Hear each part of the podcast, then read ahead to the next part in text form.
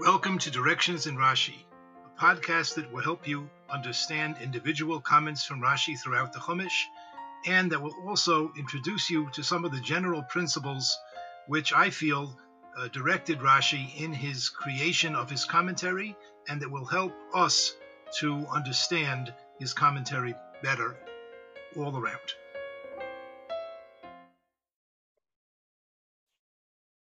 Welcome. In Parshas Masay, we have many psukim which deal with the mitzvah of the Ore Miklat. In fact, there are many other psukim in the Torah in several different places that deal with this mitzvah.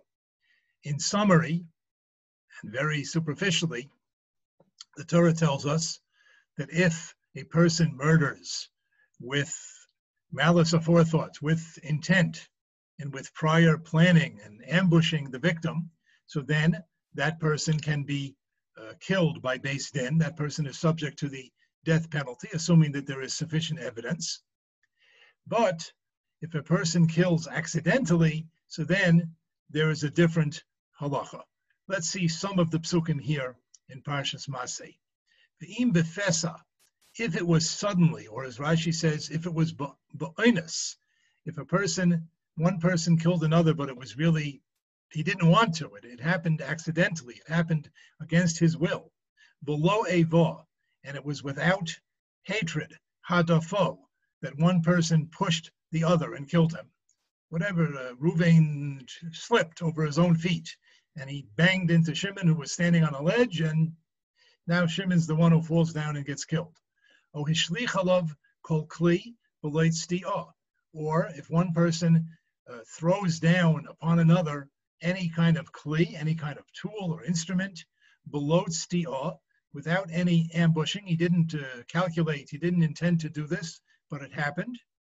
Oh, or b'chol even asher yamus bol ra'ois, or if it was done with any stone that is large enough that a person would be killed, could be killed by the weight and size of the stone, below ra'ois, without seeing. In other words, the the murderer did not even see the victim. By a but he he dropped the stone upon the other person, and the other person died. And he, meaning the, the perpetrator, is not an enemy of the victim. And he has, does not uh, seek out his his demise or his uh, his damage in any way. It's simply an accident. So the pasuk says, "What do you do in such a case?" The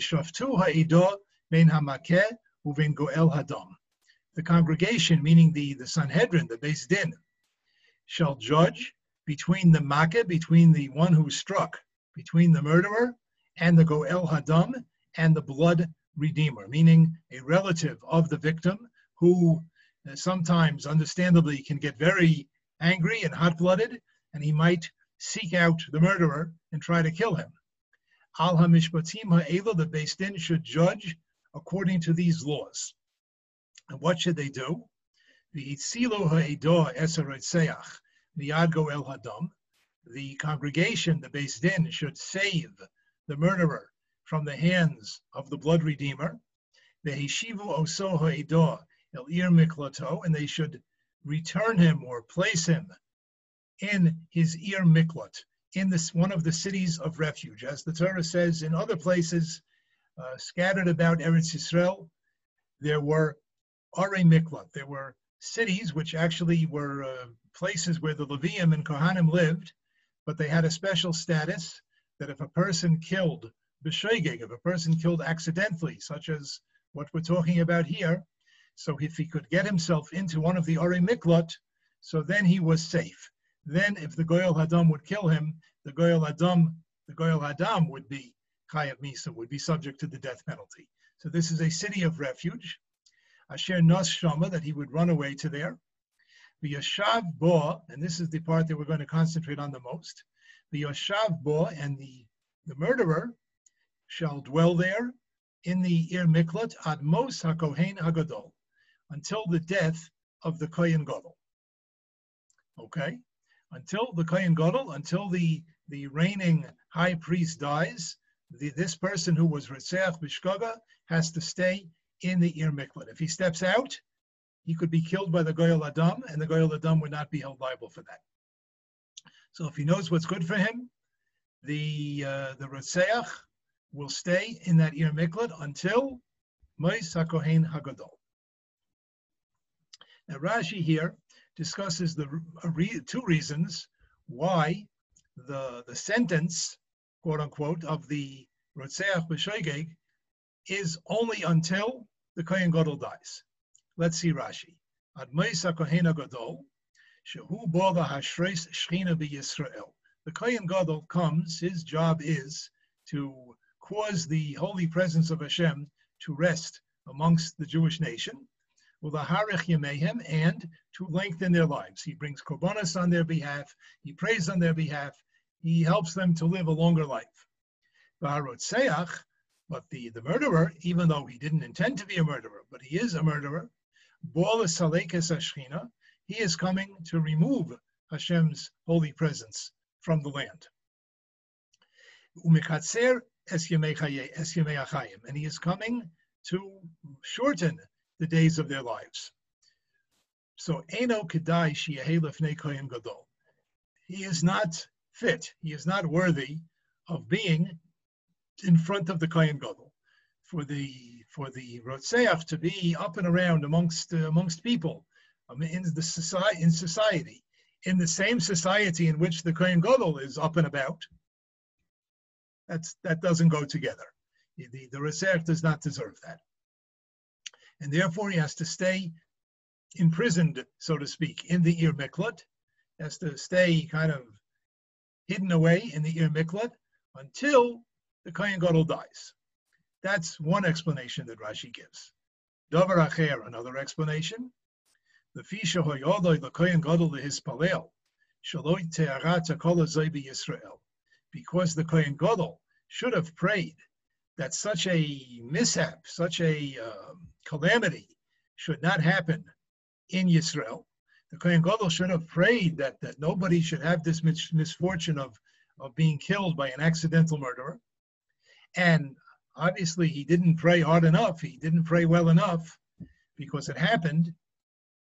So therefore, that's why the Rotseach stays in the in the Ir Miklat until the Kohen Gadol dies. Mefarshim explain that because the Rotseach knows that he's going to have to be here in the Ir Miklat, away from his friends and family, um, until the Kohen Gadol dies, guess what the Rotseach does? He sits and he davens, he prays, for the death of the Kohen Gadol. So it turns out that there's a sort of a punishment for the Kohen Gadol over here. He's got somebody praying for his demise. Not a very comfortable situation.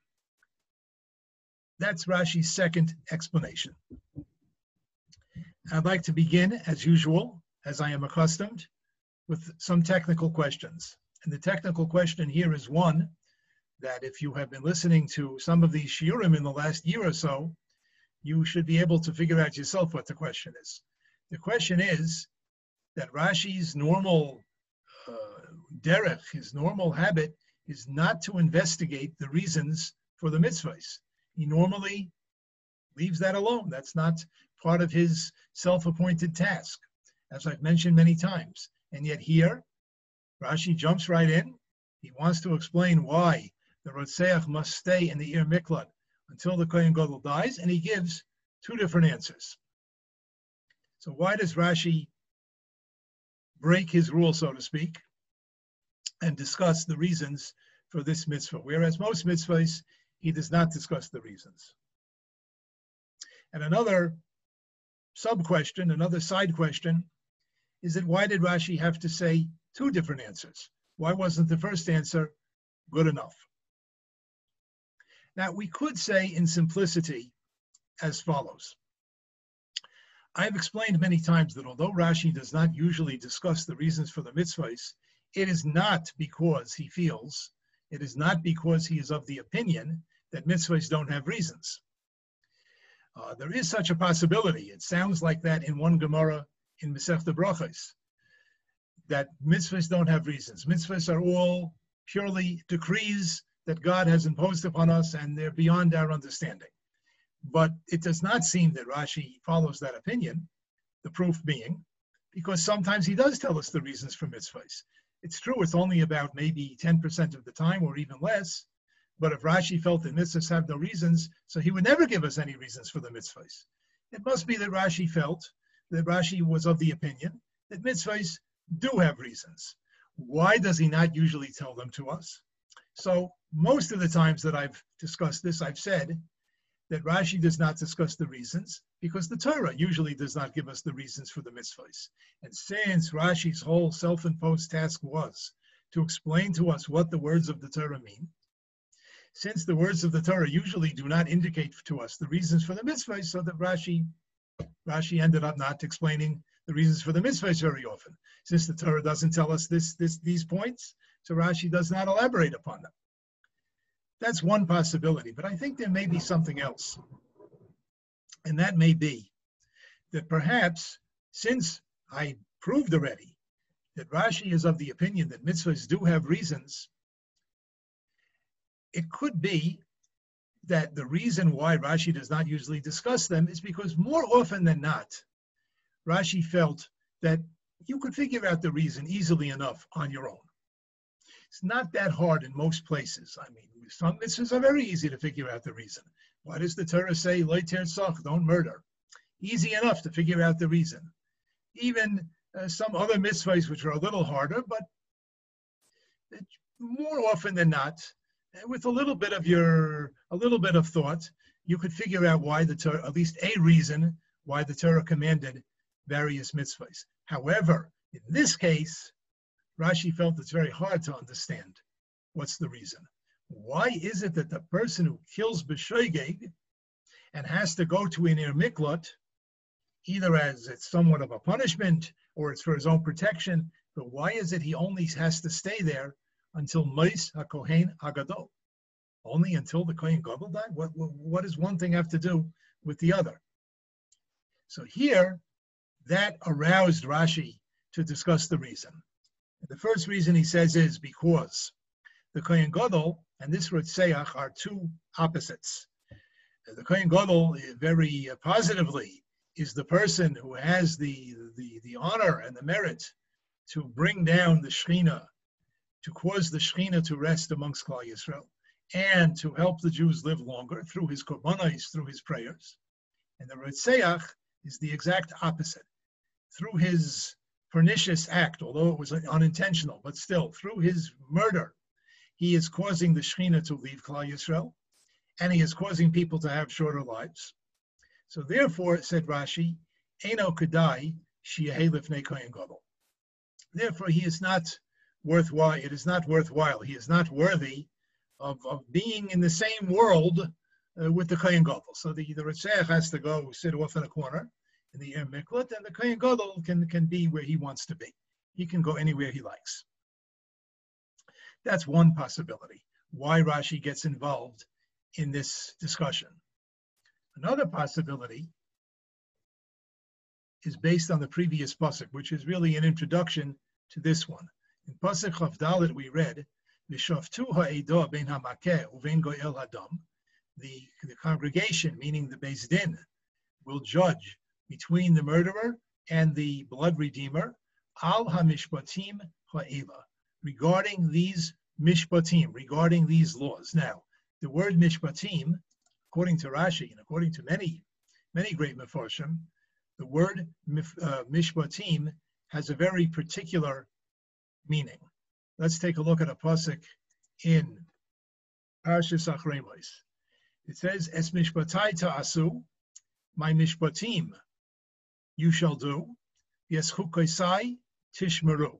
And my chukais you will guard. Now, both the word mishpat and chok could be roughly translated as laws. So my laws you shall do, my laws you shall keep. Laleches bahem, in order to go in them, in order to go with them in the right path.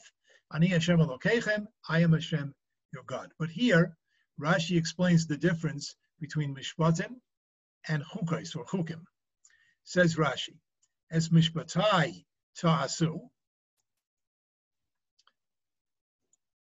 Elu dvorim ha'amurim b'mishpat. These are things that are stated in the Torah b'mishpat, with, with justice and with, with logic.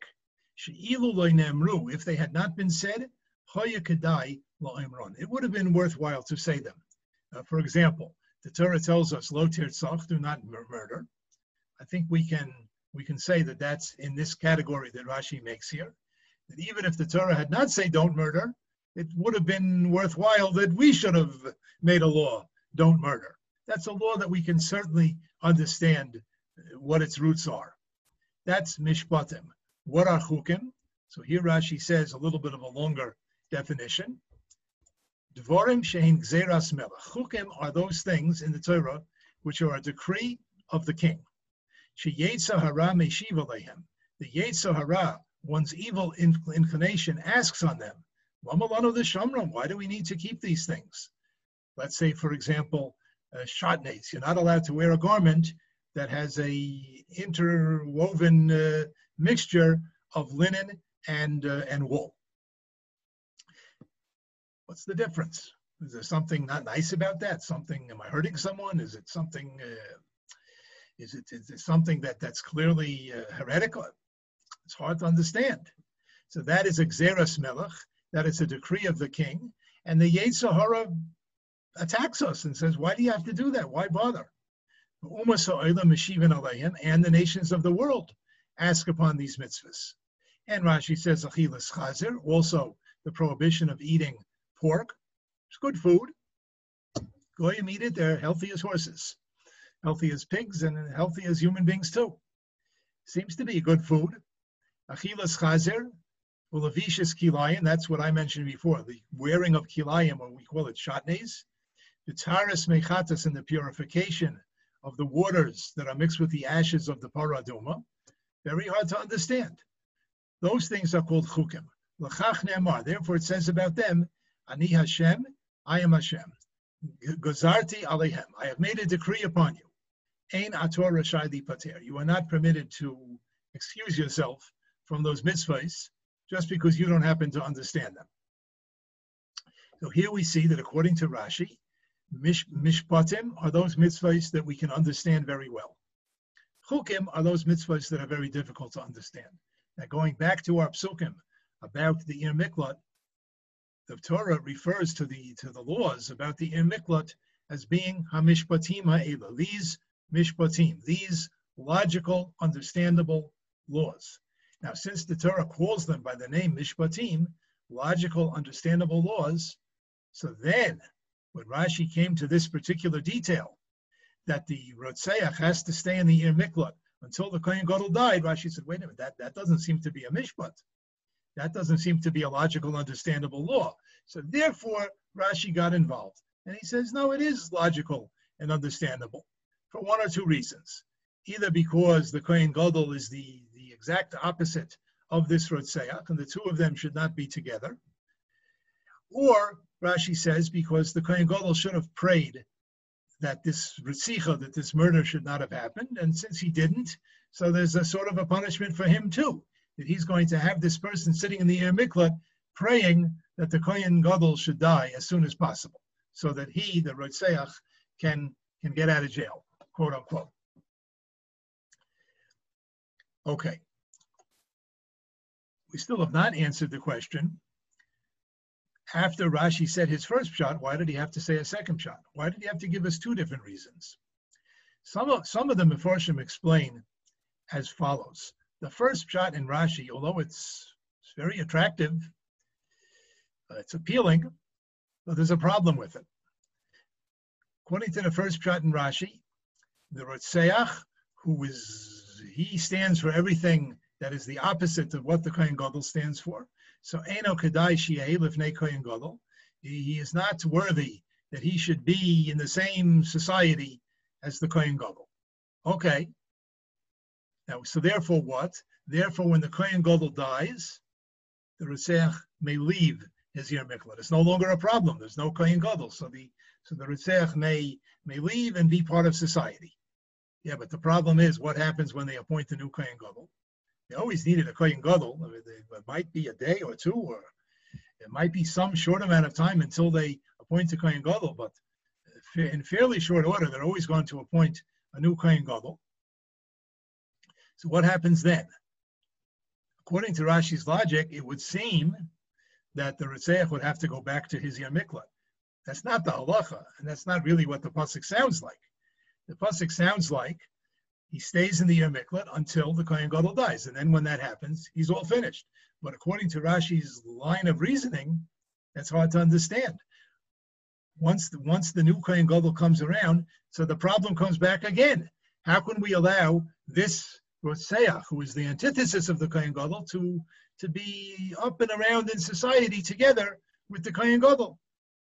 So therefore, there's a problem with this first answer that Rashi gives, and some of Roshim say that's exactly why he went to the second shot. Before we discuss that question a little bit more in detail, I'd like to go back to the pasuk in Achremos and point out something very interesting in Rashi there. This is really somewhat parenthetical, but I think it's a very important point. Primarily, what Rashi is trying to do here in Parshas Achremos is to explain the difference between the word mishpatai and the word hukaisai. What's the difference between a mishpat and a chok? And Rashi says what uh, probably uh, most of the listeners knew already, that a mishpat is a more logical, understandable law, and a chok is a law that is very, very difficult to understand. We have to accept it as a decree. Okay. Now, one of the important rules, important general principles that has been uh, discussed by Mefarshim for hundreds of years now is that when Rashi writes his Dibur Hamaschil, when he writes his title of each comment, we should look at that title very carefully. Those words are chosen very carefully. Rashi puts into his title exactly those words that he intends to explain, or those words which lead him towards his explanation. No other words, no extraneous words. So here we have Es Mishpatai Ta'asu, my Mishpatim you should do, Yes Chukoisai Tishmeru, or Tishmeru actually. And, and my Chukim you should guard. Now, it would seem that in each Dibra Maskil, in each title, in each heading, Rashi added a, an unnecessary word. It would seem that he should have just said Es Mishpatai, so that we would, so he's going to, because he's going to explain here what the word Mishpat means. And here in the second piece, he should have just said Es Chukoisai, because here he is primarily coming to, to explain to us what is the meaning of the word chukaisai? What does the word chok mean? And yet, Rashi adds the word ta'asu. He adds as mishpatai ta'asu. He puts the word ta'asu into the Dibra Maskil. And here, v'es chukaisai, he adds the words, he adds the word tishmeru, you shall guard, or you shall keep. Why does he add an extra word into each Dibra Maskil?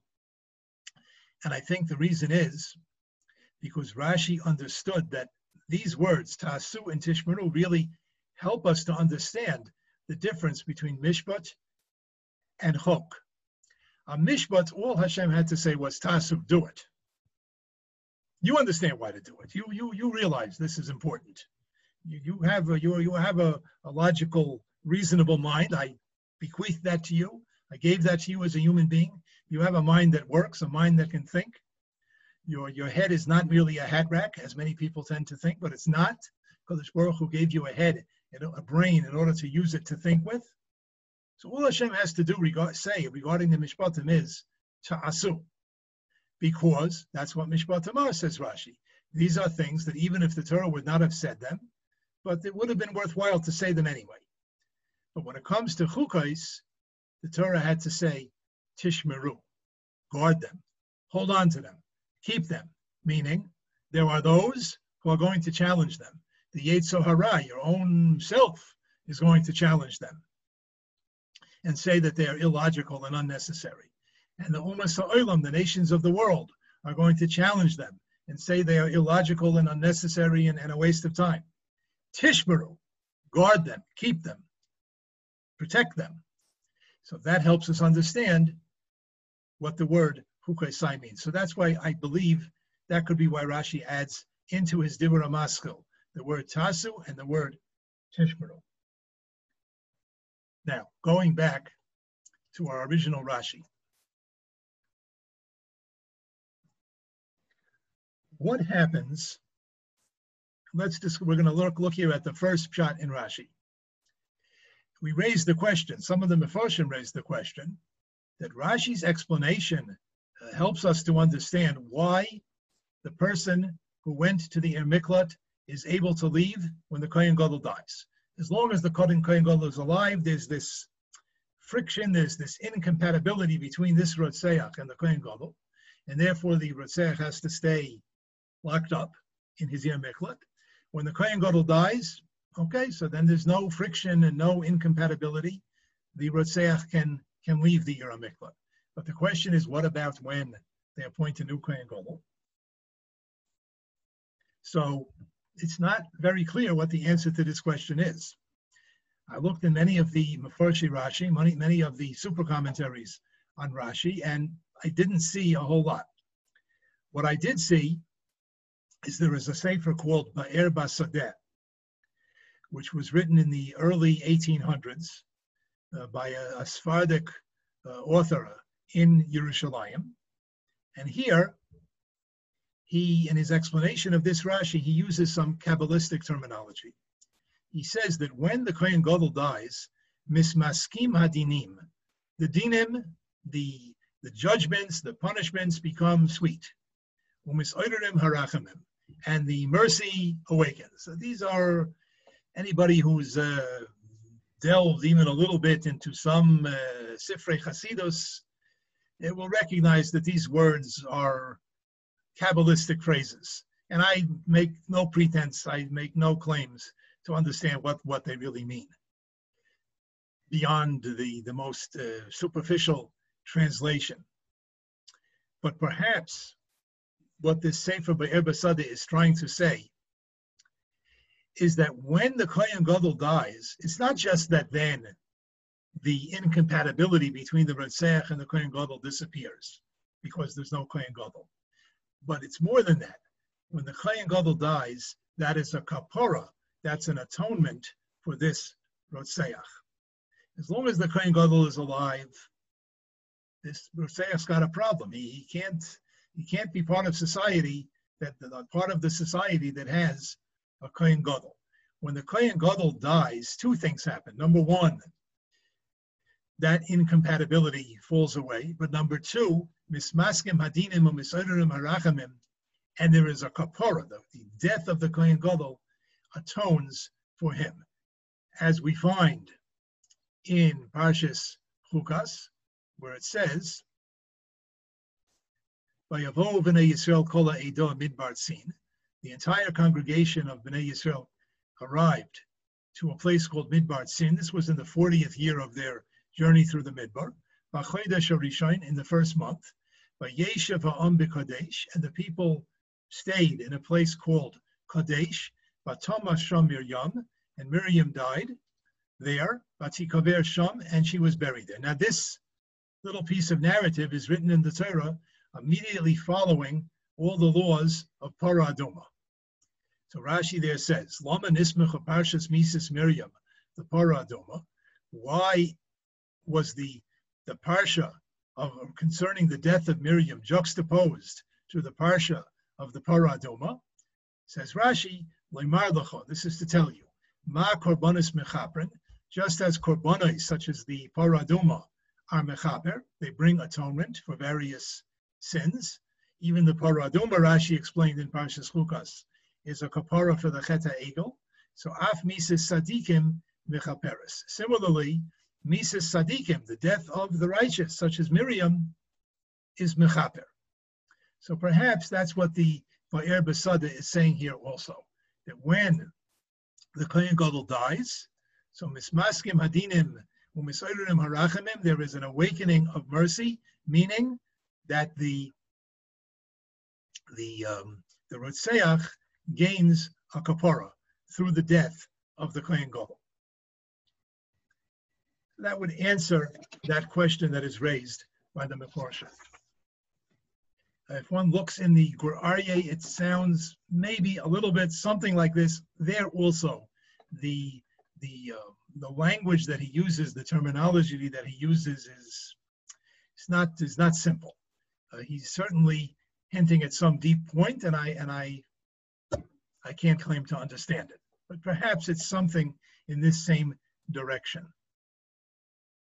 As far as the pasuk itself goes, if we will put aside Rashi, it's worthwhile here to mention how the Rambam understood this pasuk in his Sefer Moira Nevuchim. As I've mentioned a time or two, the Moira Nevuchim has a, a long section, one whole third of the book roughly, talks about the Tamei HaMitzvahs. And the Rambam certainly is of the opinion that the mitzvahs have reasons, and the reasons are 99% of the time at least uh, relatively easy to discern if you're a thinking person. And here, the Rambam explains the reason for this halacha in a very interesting way. We'll read a few, a few lines in the traditional Hebrew translation of the. Moreh Nevuchim, the Rambam wrote in Arabic. Uh, during his times, it was translated. And this was a translation that he, I don't know if he put his stamp on every word, but he, it is an authorized translation. He says, Amnam, uh, however, or in truth, the reason why the one who murders accidentally has to go into Golis, he has to go into exile and stay in the Ir Miklat. Hula hashkit nefesh goel hadam. This is in order to quiet down the soul of the blood redeemer. Ad shelo yira misha kola hazais al yadai. So that he should not see the one that this calamity happened because of him. In other words, in order that the, let's say, the brother of the victim should not see and come across the murderer and perhaps murder him. So therefore, the Torah told the Rotseach to go away and stay in the Ir Miklat. Now, says the Rambam. The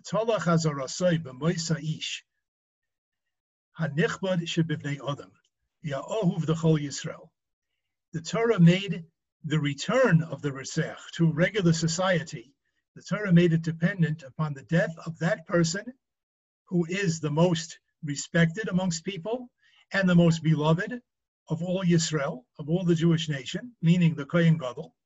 Interesting how the Rambam refers to the Kohen Gadol. Kohen Gadol is the person who was most respected and most beloved amongst Klal Yisrael.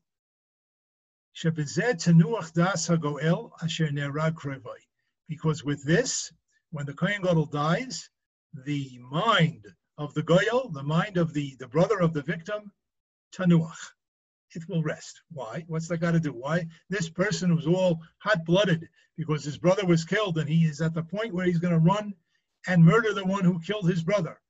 Why is he going to feel any calmer when the Kohen Gadol happens to die? Says the Rambam. She's an inyan tivi adam. This is a natural characteristic of a person, of human beings. Call me tsara. Anybody that it happens to him a very distressful, distressful event. When it will come a similar tzara, a similar distress to someone else, or or a distress that's even greater, yimsa nechama al The first one who went through this distressful experience will find nechama. You will find some comfort and consolation in the distressing event that's now happening to someone else. When you see someone else suffering the same thing that you suffered, it tends to help you put things in perspective.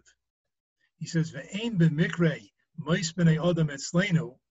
Uh, amongst all the possible cases of someone dying by us, by the Jews, there is no one Gadol Misas Kohen Gadol. There's no greater death calamity by us than the death of the Kohen Gadol. So when the Ritzach Bishkoga sees this Ritzach Bishkoga is so distressed and so angered because of the death of his brother, let's say, or the death of his uncle, whoever it is.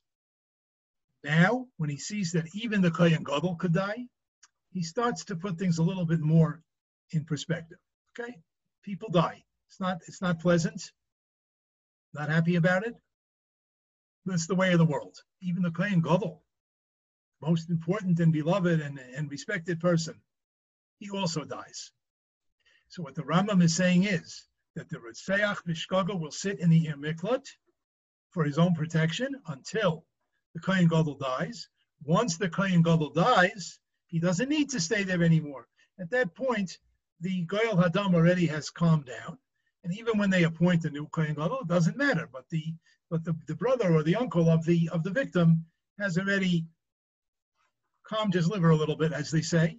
He has learned to accept his brother's death with a little more perspective and a little more tranquility, and therefore the life of the Rotseach is no longer in danger.